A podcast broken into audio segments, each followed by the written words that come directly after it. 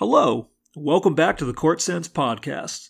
I'm your host, Brian McInnes, and this time I'm honored to be joined by Laura Beeman, head women's basketball coach at the University of Hawaii. The 2019 20 season will go down as a memorable one in college hoops lore for some unfortunate reasons. Men's and women's teams across the country had their dreams of NCAA tournament glory cut short due to the coronavirus threat and the shutdown of sports spanning the landscape. In the case of the UH women, that was right after they just advanced to the semifinals of the Big West tournament, so something tantalizing was really within reach. Coach Beeman wouldn't get a chance to take a team back to the NCAA tournament for the first time since 2016, when she helped the program end an 18 year NCAA tournament drought. She picked up a Big West Coach of the Year in 2015 and has been inducted into the California Community College and Cal State San Bernardino Halls of Fame. Beeman, with eight years under her belt in Manoa, is Hawaii's second longest tenured and second winningest head women's basketball coach, behind only Vince Goo. Today, she talks about her journey here from Southern California and gives an honest appraisal of whether she thought she'd be here this long. That's one of her best qualities. She generally tells it like it is, which you'll hear in the coming hour. One quick aside the UH men made another pickup in the form of a second transfer from the University of San Diego, James Jean Marie, a 6'8 post player who has one year of eligibility left. That brings the Rainbow Warriors recruiting class to a whopping seven players. But now, here's Coach Laura Beeman, who will talk about what's in store for her team coming up.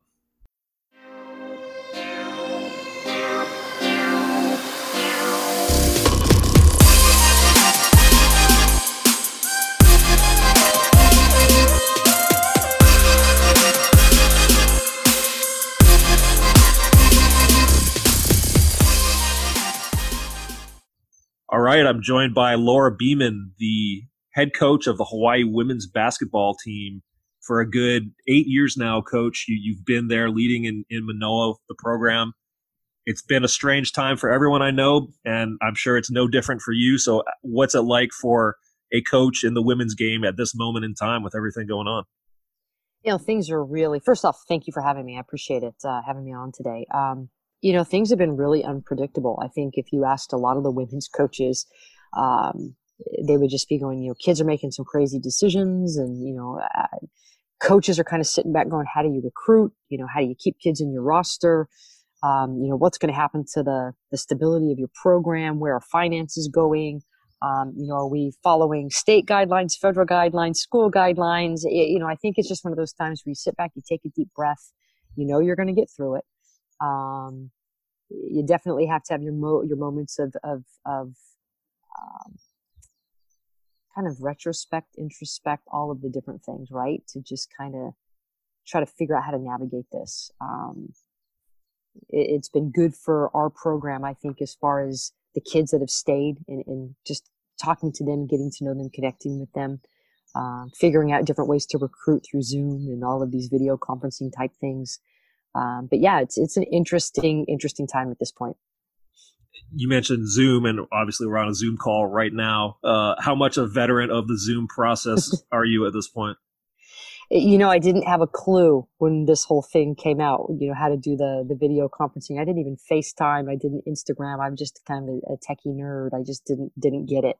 Um, and I figured it out real quick that this was going to become my life. Um, and the biggest, the biggest part of it for me was my my current roster is getting on Zoom with those guys, seeing their faces, making sure they were okay. So yes, I have learned how to use whether it's WebEx, Zoom, FaceTime, Instagram, WhatsApp, you name it. I I've got it down now.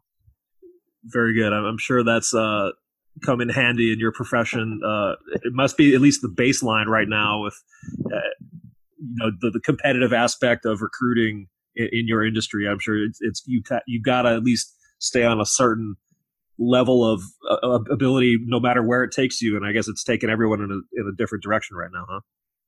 It has, particularly with, like I said, staying in contact with our current roster and then getting on uh, Zooms for uh, virtual home visits with recruits. You know, sitting down, you know, on you're on the computer screen and you're meeting people for the first time. You're in their house, they're in your house. You know, your dog or your cat may go running through your Zoom right in the middle of you know your virtual home visit. But I guess it shows them what kind of person you are.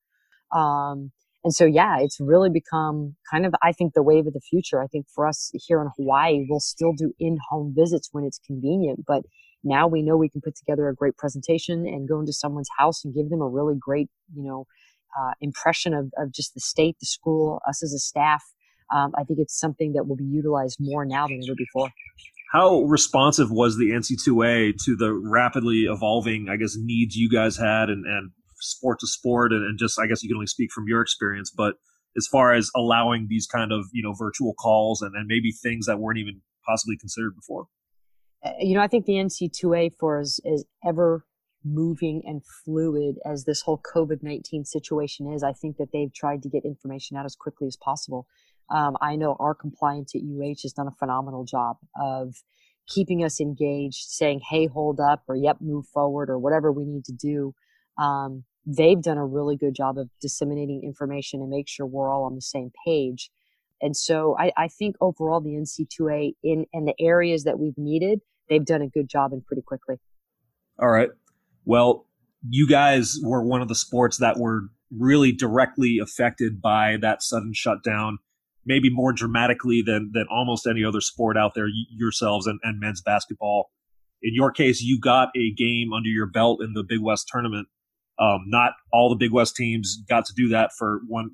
Maybe they were ahead in the in the seedings or behind in the seedings. You guys got exactly one game, beat Cal State Fullerton the next morning, I believe, is when you found out mm-hmm. that um, that shutdown came in a hurry. I think the Big West was maybe one of the more proactive leagues in doing that.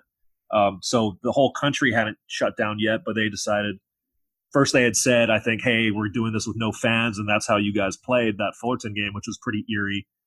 And yeah. um, maybe you could expound on that. And and then yeah, I mean, you've gone over it before, but now in retrospect, a couple months later, what was that just 48 hours like for you? Oh wow, um, it seems like an eternity, right? Um, eh, you know, before the game, it was really weird. You know, we knew we were going to play without fans, and the arena. Watching the games prior to um, watching the games prior to our game was a little crazy because um, there were no fans, and we knew it was going to be a little eerie. And then, you know, when we began to um, warm up is when the NBA actually canceled uh, their season and or suspended it. And so I remember talking with uh, Tanisha, our director of operations, just saying, "T, we're going to be lucky if our game gets played. If they've canceled or suspended the NBA, it's coming down the pipe." So we played the game. Obviously, during the game, didn't think about that at all. Just really wanted to get a vibe on where the girls were. Were we ready to play? Were we were we peaking at the right time? Um, and we felt like after the game, we really hit our stride and were really peaking and, and, playing very good basketball. Went to bed that night knowing that the possibility was there. Um, but at that point, I was, as a coaching staff, we were so focused on our next opponent. It was like, okay, we've got Santa Barbara. We know we can beat these guys. You know, they got us by one at our place. Our girls are, are hitting their stride. And we just kind of really kind of knuckled down, if you will. Um, and started our game plan, woke up the next morning and started to see some things on social media that really concerned me and then reached out to administration and said, you know, what are we doing? And um, our kids were in a study hall. You know, our, our plan that morning was they were going to wake up, have breakfast, do a two hour study hall. We were going to do a film session, get taped up, go practice, and then, you know, put our game plan in for Santa Barbara. And it was during breakfast where I sat and talked with Lois Mannon and I said, you know, I want the kids to hear from me before they see it on social media. Um, and they had already heard whispers on social media.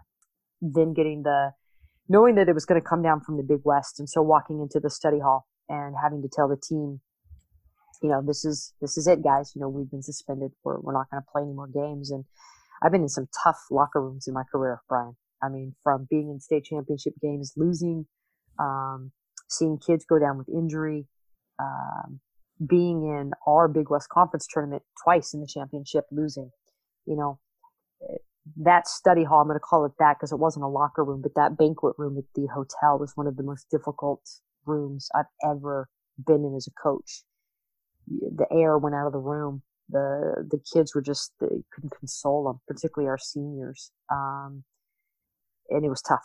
So having to tell them that we were done, um, yeah, um, hard and then it was okay let's get these kids home before they get stuck in california because then things were moving so quickly we didn't know what if hawaii was going to not allow flights or what was going to happen so then it just became really a um, okay, we got to get these kids home, make sure they're safe, and no idea what the future was going to hold. And so that's what Tanisha, Lois, and I started to do was get these kids on flights. Let's get buses going to the airport. Let's make sure kids are safe. Make sure parents know what's going on. Um, and then after that was all done, I remember going back to my hotel room and going, okay, I have a flight tomorrow. And just remembering not being able to just control, you know, my emotions of this being so sad. And that was the way it was going to end.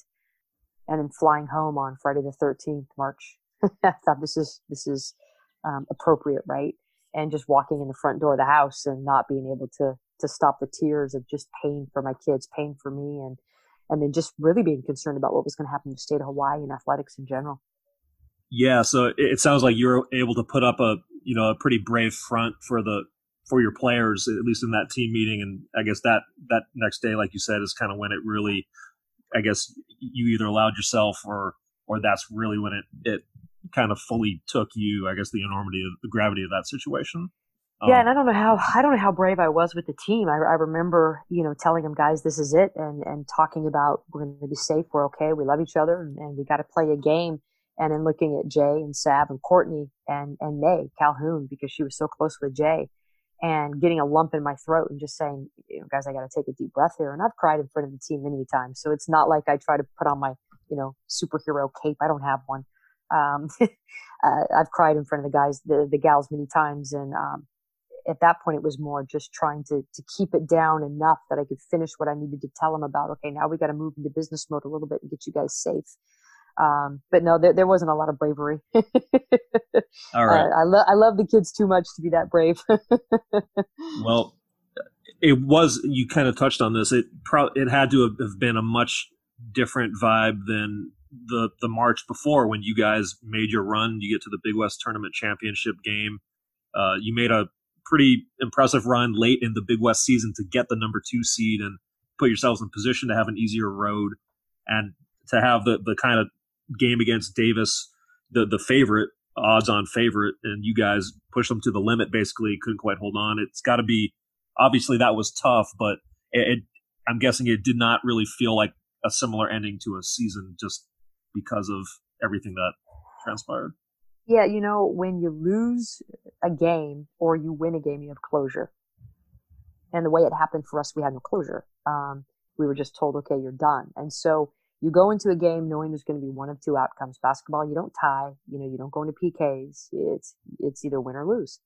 And you know, at that point in the season, you either win in advance or you lose and you go home.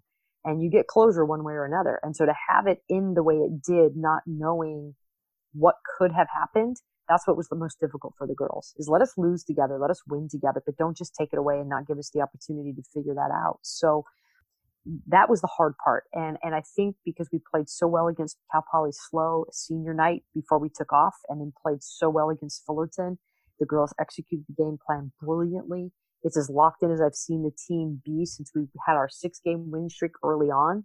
Um, as a coaching staff we felt like okay we've hit our stride again. Um, and and I know every team in that that was left in the tournament was saying the same thing. Oh, we were going to win it.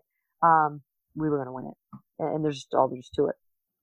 Well, you head into the off season now with looking like a a, very it's going to be a vastly different looking team. I think going into next year, you had the three graduations of the, the seniors you mentioned with Julissa Tago had a great senior year. Courtney Middap, I think, was slowed a touch by injuries, but but still was able to contribute, and she went out as a four year player. And then Savannah Ryer was your energy player, did a little bit of hustle and everything off the bench or sometimes starting. Uh, so three valued players for you graduated.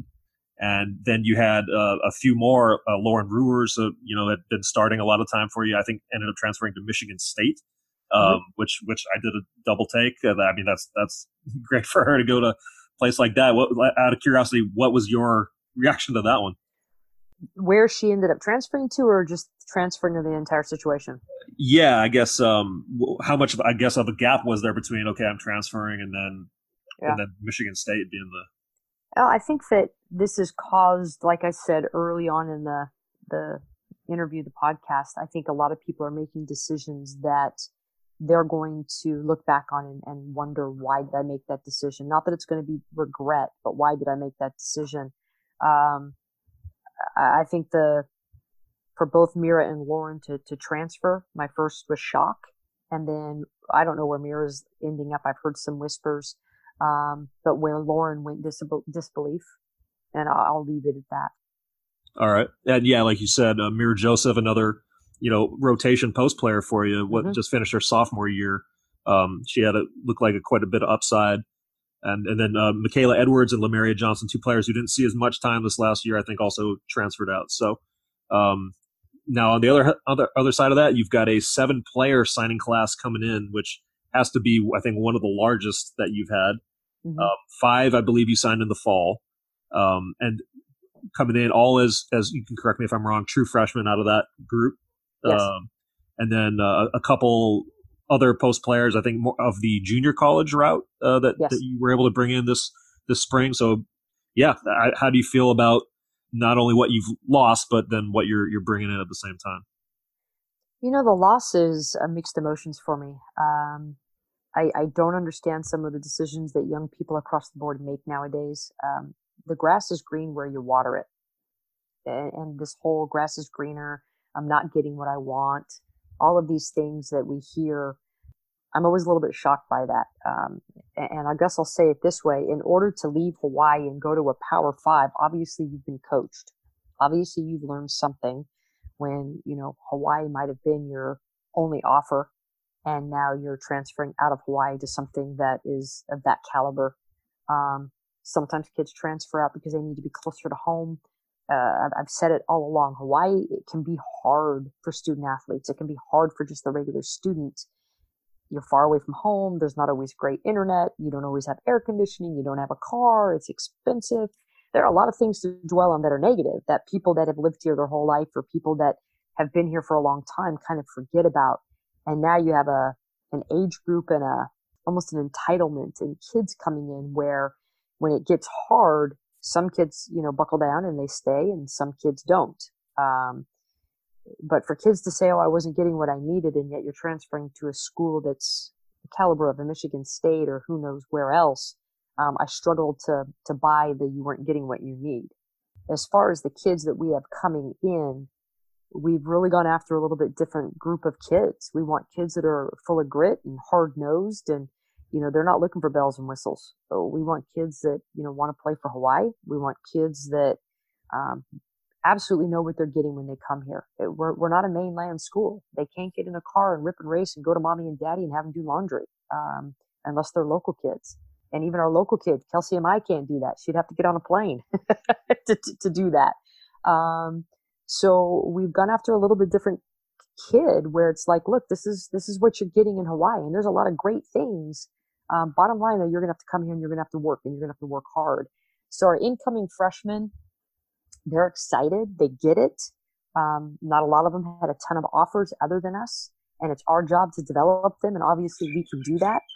The uh, two JUCO kids are also international, Poland and Belarus. Um, you know, one's a post player, one's a six foot guard. They have national experience.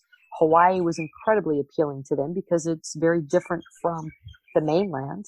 Um, it's more like what they're used to with international basketball and international flair. And so I think that looking at where we're going to be moving is international, something that we really have to start considering. It's done very well for Charlie Wade um, mm-hmm. and, and what he's been able to do in swimming, diving, water polo, tennis. And so I think we need to look at a little bit of that um, because I think Hawaii bodes very well for international players. Obviously, local kids got to keep them home. Seven is, is a large class, like you mentioned. Um, I come from JUCO. Uh, when I was at JUCO, it was seven or eight in, seven or eight out, and you get them ready in two years, and you win a lot. And so, um, eh, a lot of people ask me, "Are you concerned about that?" And I'm like, "Ah, no, I, we did okay at the JUCO level. I'm okay with that." And yes, it's a little different, but player development and connection with players, it, it doesn't matter if it's four years or two years. So we have seven coming in. We may expand that even more with with the loss of Mira and Lauren, just because we're going to have scholarships, but it has to be the right fit. Um, transferring used to really bother me. I used to take it personal. Why are these kids leaving? And, you know, particularly when it wasn't, you know, Coach Beeman, we, we don't like you. We just, we need something different. We need something better. Um, that even bothered me more. I think they thought it would make me feel good that it wasn't because of me or the staff. Uh, it doesn't make you feel better. Now transferring doesn't bother me anymore because I can't control when kids want the bright, shiny object or they want to water the grass somewhere else. I've said from day one, if people want to be here, I want them here. If they don't want to be here, it makes me sad um, because there's something great that people can get out of the University of Hawaii and give back to the state. Um, but I'm not going to beg people to want to play someplace that's as special as Hawaii. Quick aside to what you were just saying, there there was talk and consideration, I believe, that um, the NCAA would consider the instant transfer for mm-hmm. basketball, both men and women's basketball. Are you relieved, I guess, that that was at least put off for now? Or are you thinking maybe it could be a good idea later? How drastically do you think it, it would affect things had, had that gone through? I think it just allows uh, kids to get to the new shiny object faster. And, you know, the, the debate is, well, coaches leave, so why shouldn't kids leave? It's a big, it's a big difference. You know, when as a coach, you're leaving for another job, there's a lot of thought that goes into it. Um, you know, a lot of times it can be for money, job security. Um, you're not leaving to run to something else. You're leaving maybe because there's a better opportunity.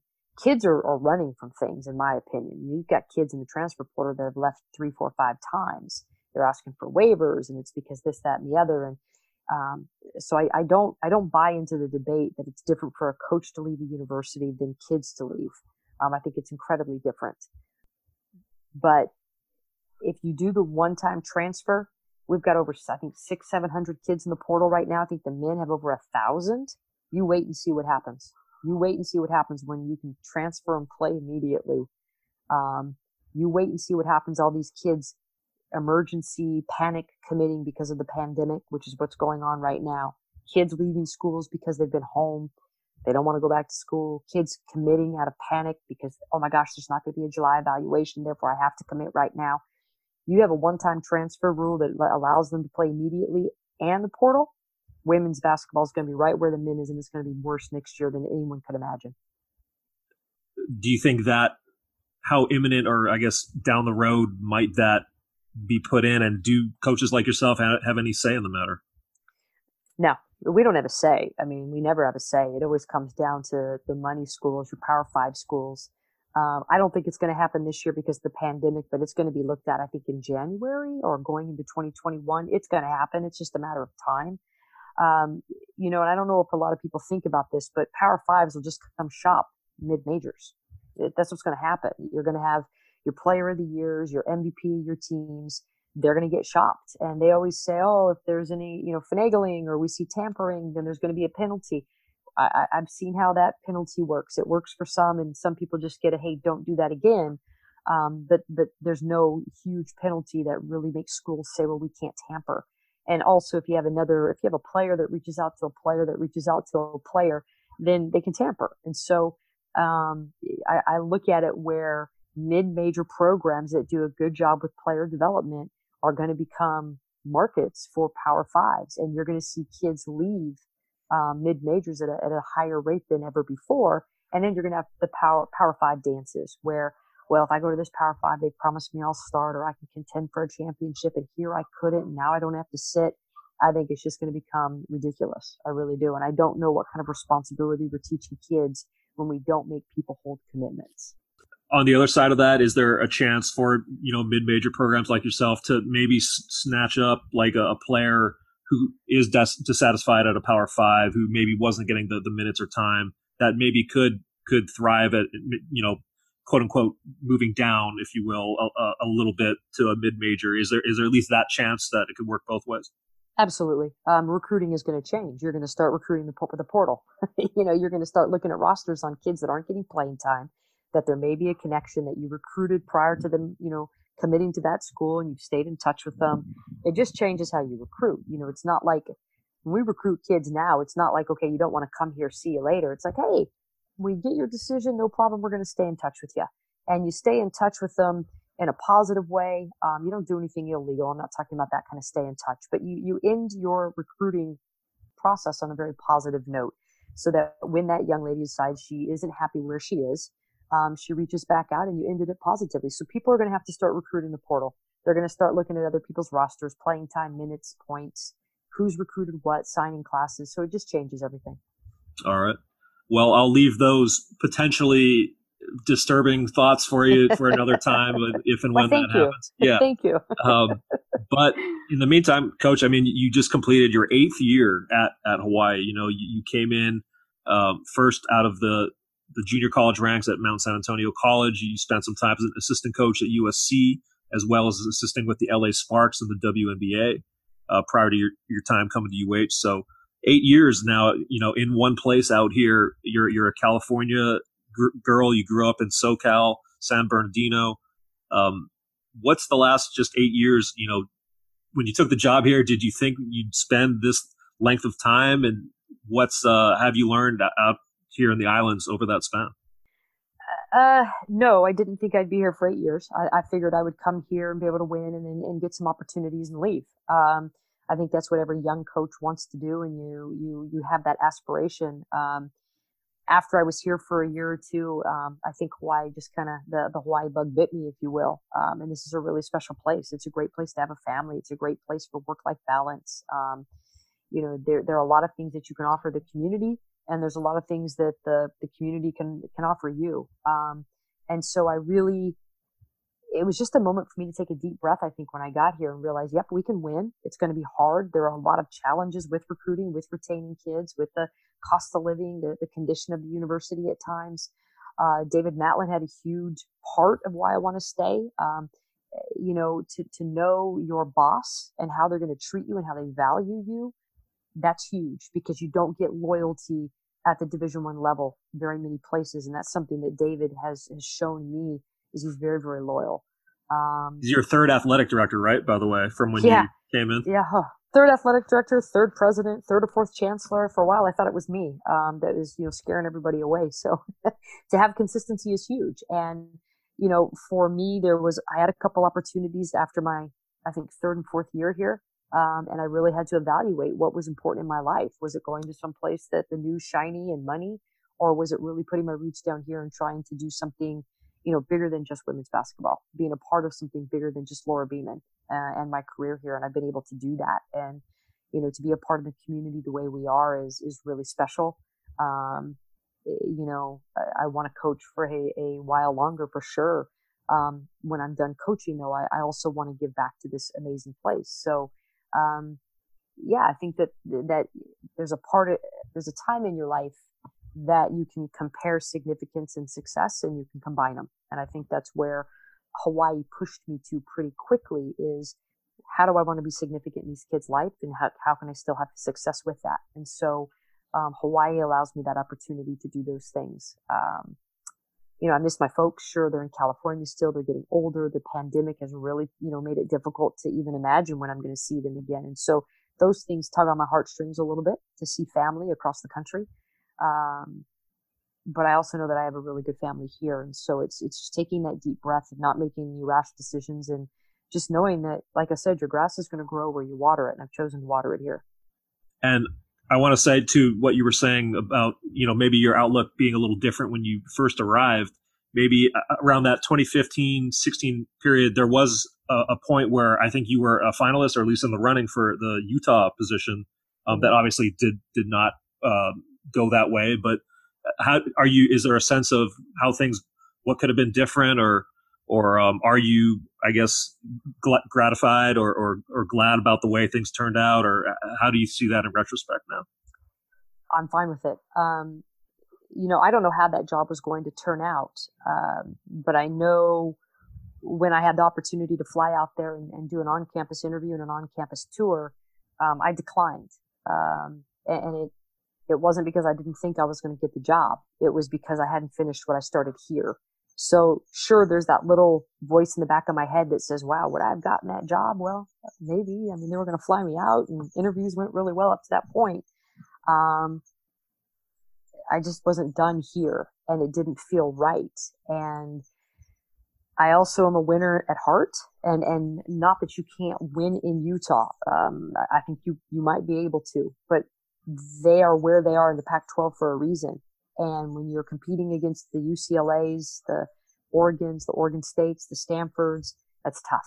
It's really, really tough. And so I would rather cut my teeth here in a beautiful place and try to make us a, a championship caliber program than go someplace where coaches in the past haven't been able to get it done. Do I think I would have been able to? Yeah. But why not stay here and do it where it's a lot prettier? All right. And, I'm not landlocked. I, I don't do well without water, man. well, you guys, I mean, were in contention. Fair to say, I think the last couple years and the, the last year you've had a staff that um, now I think you guys have been together at least a little while. Uh, mm-hmm. Alex Delanian, he, he, came back into your fold. You've got Kalila Mitchell, Paris Johnson, and then uh, as you mentioned, Tanisha Ruff, your director of operations, who's been with you for a while. How important is it, I guess, to have you know that consistent staff from from one season through the off season to the next for recruiting, for you know staff chemistry and, and consistency and all those things?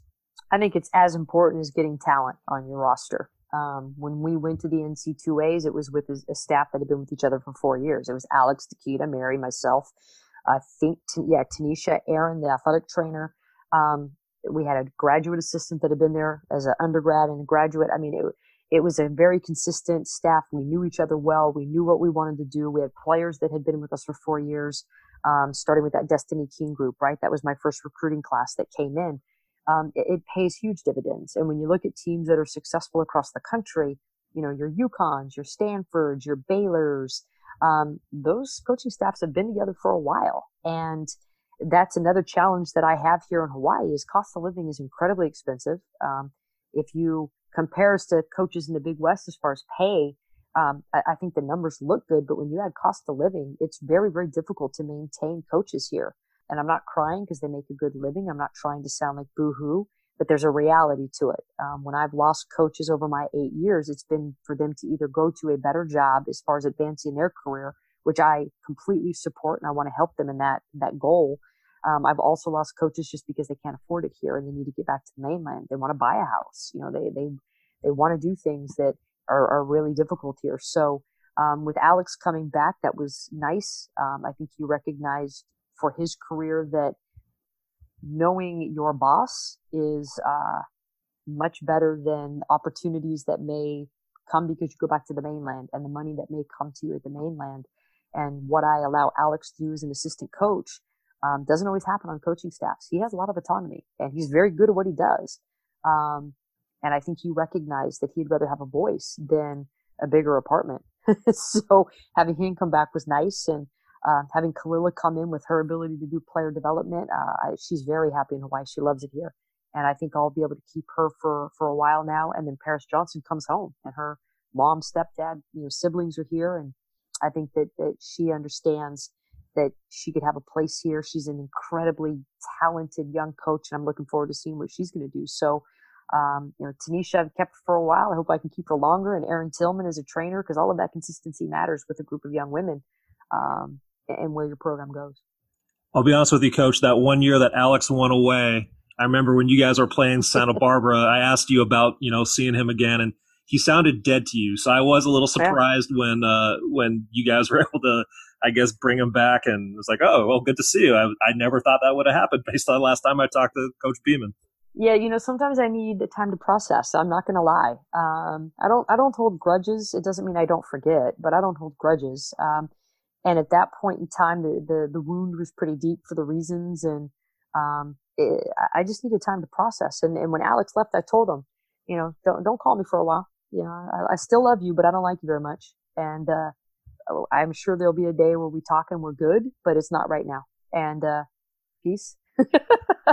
you know, and, and we'll see you a couple times during the year, but at this point, yeah, you're, you're on your own, dude. And, uh, then there was a time where, it was like, okay, take a deep breath. He, he did what he needed to do for the reasons he needed to do it. And that was partially he reached out to me and, and told me why.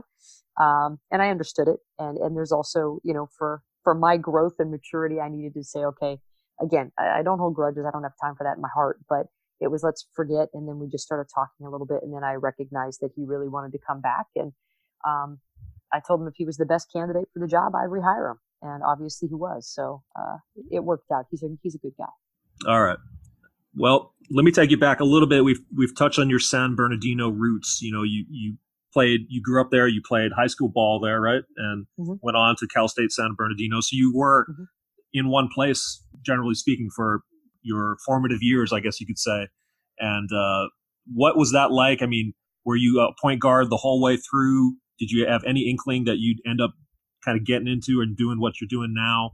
Uh, was there a hybrid period? Maybe it's Cal State San Bernardino where you're were you sort of like a player coach on the floor? Or like, what was that whole transition into this like?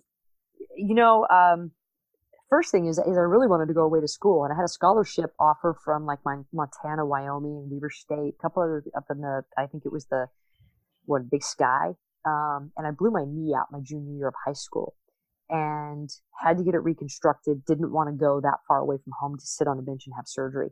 So that is what kept me actually local. Is blowing my knee out, having to have surgery, recovering, and then saying, you know what, I, I don't want to go away now. Um, and so stayed local, played I loved basketball for the first couple years, and then I just had a coach that I just didn't jive with. Um, he was not a real nice guy, and uh, basketball didn't mean enough to me at that point in time um, to be the type of player that I would want to coach. And so maybe my karma is getting me a little bit.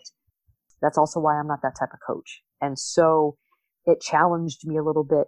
I didn't want to quit on my teammates. Um, so I, I worked it through. Then I re-injured my knee, and I was like, okay, I'm done. This is this isn't what I want to do. If I'm going to re-injure my knee, I'm not going to do this again. Um, great teammates, loved the experience. You know, we were 24 and four the last year I played. Went to the regionals for the first time. Yeah, I definitely was a point guard throughout my career, captain throughout my career. Um, wish I would have had a different experience with a coach that wanted young women to be their best and not just transactional relationship and that's what he was was a transactional relationship kind of guy. It's what can i do for you? And if you don't do it my way then i'll take your scholarship away. And just some of the things that you just don't do to kids. Um, and that probably taught me what kind of coach i wanted to be in retrospect but i had no idea i wanted to go into coaching. I, I majored in business. Um, thought i would go on and be a lawyer or some type of advocate for children maybe get into sports agent type stuff, but really had no clue, didn't like school at all. Um, yeah, thank God for sports, right?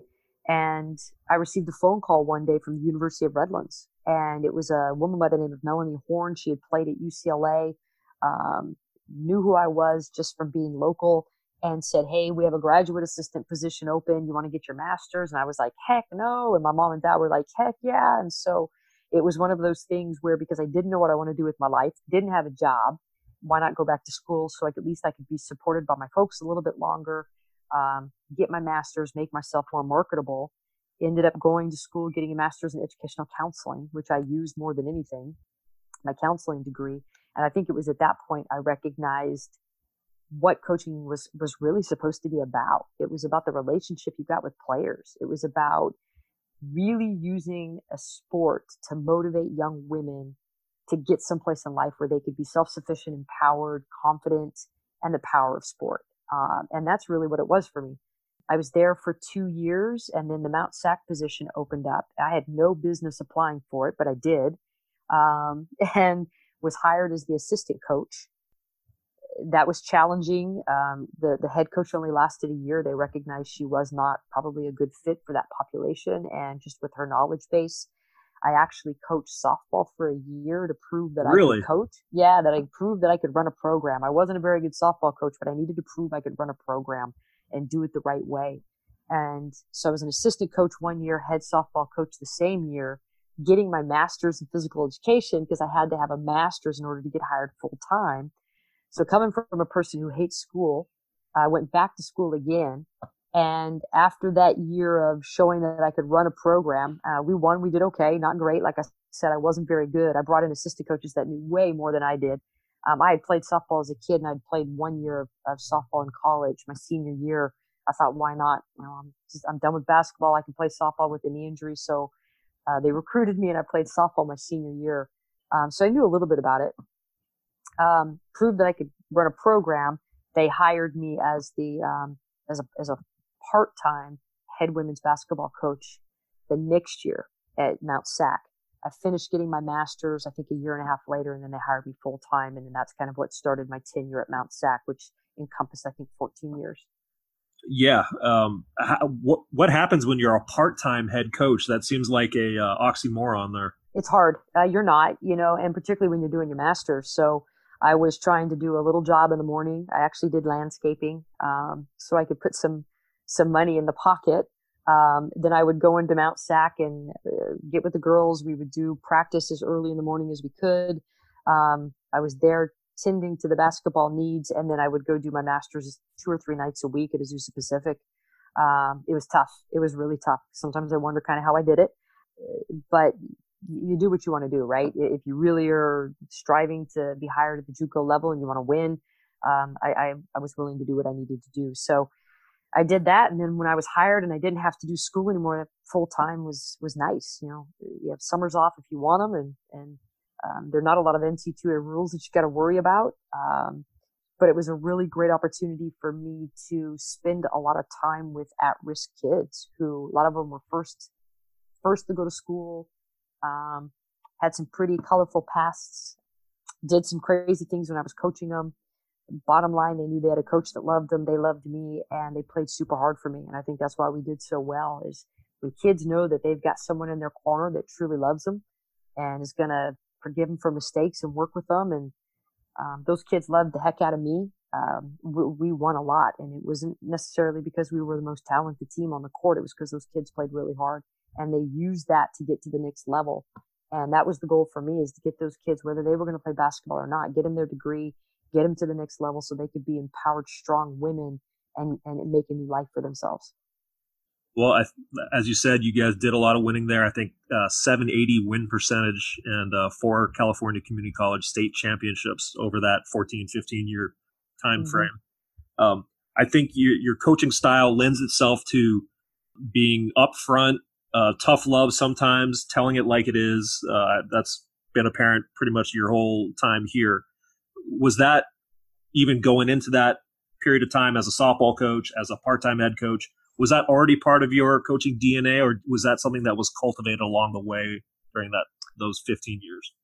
You know, I think I had a lot of great people in my life that, um, you know, I was working with a, a large population of African American kids and um, kids that were high risk, uh, low socioeconomic, and I had a lot of people that I needed to get in my corner right away because I didn't I didn't know how to deal with cultural changes all the time. You know, growing up, I was around a lot of different diverse populations and a lot of different you know colors, um, and I loved that and didn't think about it. Um, my best friend was you know the granddaughter of an uh, African American Episcopalian pastor, so I'd go to church with them and and I loved that. and never thought about, oh, I'm the only white kid here in, in the congregation. It just didn't, it didn't register with me.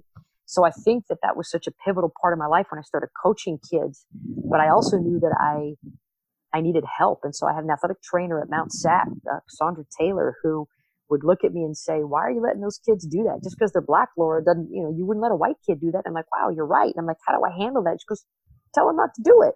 So I had some really great people in my life that just uh, taught me some really valuable lessons about you communicate honestly up front, and just because a kid's poor it doesn't mean you treat them different. Just because a kid's a different color, you don't treat them different. And um, you know, I hired an amazing assistant coach in Brian Critchlow, who same thing. We just we hit it off and we learned how to talk really honest with each other. And um, it was those experiences and those relationships and making relationships transformational versus transactional. You have to be honest. And I don't think I recognized that right away as a young coach because I wanted to win. It was all about winning for me. Or, you know, originally it was, you're going to do this my way or the highway, get off my team. And actually, I never kicked kids off my team. That's something I wouldn't do because I knew how much basketball meant to them. And I knew if they weren't playing basketball, they'd probably be in jail. Um, but not understanding what I was doing was transformational and really listening to other coaches and talking to people about how you can transform a young person's life by loving them and getting them involved with things and being constant in their life. It's it's not conditional; it's unconditional. Um, and so I, I recognized that it wasn't overnight, um, and I had to I had to fail a lot of times in order to figure that out, and have a lot of kids get pissed off at me and cuss me out and do some other things for me to recognize. Okay, I got to make some changes, but know that I could turn around and cuss them out and they'd be okay too. So you know, it was when you get a transformational relationship, then everyone knows that you're in it for the right reasons, and took some time um, I think maturity, experience, people in your life, listening, knowing you don't know everything, all of those things help as you grow. Um, I've always felt like I've been a pretty decent communicator, but really working on communication has been huge. And you have to have honesty with communication. So, um, just saying to myself, one, I didn't want to be the coach that I played for. Uh, he was not a good coach. He was not a nice guy. He was not what a coach should be or allowed to be around people. Um, not wanting to be that coach. And making sure that's not necessarily knowing what to do, but knowing more of what not to do. Okay. I'll move ahead a little bit in your ten, uh, coaching career and you then latched on with USC and the Sparks, like we said. Was that was that a, a concurrent uh, situation you had, or was there there one year in between? Yeah, it was one year in between. So I remember sitting at my desk at Mount Sac, and this two one three number popped up on my phone, and of course I pick it up because I'm thinking maybe it's a kid, right, or a you know high school coach saying, you know, coach, we got a kid for you. I pick up and is this Laura Beeman? I'm like, uh, yeah, and Michael Cooper. And I'm like, yeah, right. Okay, who is this? You know, uh, no, this is Michael Cooper. And then I started listening to his voice and I was like, oh my gosh, I think this is Michael Cooper. And uh, he said, what are you doing tomorrow? And I said, what do you mean? What am I doing tomorrow? And he goes, I want to interview. We have a position open. And I'm like, I'll, I'll be in your office tomorrow. That's what I'm doing. So I drove down and, and met him. Uh, I'm trying to think. I think I met him. Might have been in the Toyota Center or at Penny Toler's office right by the Forum. I mean, the Staples Center. Um, went in and interviewed and he hired me on the spot. And I was like, what just happened in my life? So Mount Sac was uh, gracious enough to condense my teaching load so that I was able to do Sparks and still get in my teaching load so I could stay as a full time teacher because I didn't know if I wanted to leave. Mm. So condensed my teaching load, still took care of my team, and then went with the Sparks. And that year it was the uh, Olympics. And so the WNBA schedule was condensed also. So everything just kind of worked out perfectly. Did that for a year knew I didn't want to go pro, um, at least not in that set setting. It just wasn't for me. So went back to, to Mount Sac the end of the next year, same, you know, 213 and it's Coop. And he's saying, Hey, I got a position open. Do you want to come in and be my associate head coach? I was like, well, we got to talk about this one because I got a pretty sweet deal here at Mount Sac. Um, you know, kind of on the, a pipeline to maybe be an administrator one day, six weeks off in the summer, made a good living. We're not going to get fired for losing um, went into USC, and basically he just gave me a deal I couldn't pass up, and uh, was there for two years. And then things just went a little south, and, and knew Coop was probably not going to get retained the following year, um, and that's when the Hawaii position opened. And actually, it was Carla that made me put my application in. I wasn't even going to apply, and she made me put my application in. She said, "Why not?" I think I just barely beat the deadline. Um, and then rem- remember receiving a phone call from Paula uh, Nishimoto out of HR, like it's seven o'clock California time, saying we want to fly you to Hawaii tomorrow morning for an interview. Can you? And I was like, what is going on? And I jumped on a plane the next morning, and I think I interviewed at like seven or eight o'clock Hawaii time, so it was eleven o'clock California time, and then went back to my hotel, and Jim Donovan called me um, on the spot, pretty much, and I was like, what is this? Whoa, what you know? I felt like I was in a tornado, and just said I need to talk to some people in my life before I make this decision uh, give me about 72 hours and flew home and talked to my parents, talked to Carla, talked to some other people. And unfortunately for the state of Hawaii, I said yes. Fortunately for you too, probably in a lot of ways. I said unfortunately for the oh, state of Hawaii. yeah, I said unfortunately. Yes. I said yes. and, but no, fortunately for me, unfortunately yeah. for you all, but fortunately for me. right, right. Um, that stint in the WNBA, out of curiosity, is it does the league of what you remember it in that in that time, that one season, how different do you think it is from from what the league is now and, and where the WNBA is? I think the WNBA WNBA is in a great place. Um, you know, when I was there, it was still iffy if it was going to survive. You didn't have the level of talent. You know, each team might have had one or two people. Um, you know, uh, uh, one or two players on the team that really were the crowd draw. Now you've got rosters that have five, six, seven, or eight young, you know, young ladies that are just really playing, and people want to come in and watch them play. It's comp- it's, it's great competition. Um, it's played at a high level. Uh, so I think the WNBA is in a much different place. That, that's removing the pandemic, right? That's that's yeah. changed a mm-hmm. lot of how operations are going to work in a lot of different sports um, affiliates. But um, prior to the pandemic, I think the WNBA was in a really really nice place. Coach, I'll, I'll close by asking you about this season ahead. Do you think there will be a normal quote unquote season? Will like if you know fans can can show up? Is there maybe a chance you guys will play without fans? You know, I don't know. Um, I, I, hate to guess because um, sometimes if you say something as a coach, people are like, "Oh, I heard this is what's going to happen." So, you know, I don't know. Um, bottom line for me is I want it to be done in a way that you relieve as much anxiety and stress as possible whether that's for just the players or the staff or families that players are coming home to. Um, we have to relieve some of the stress and anxiety that's going on surrounding this whole pandemic and how it's contracted.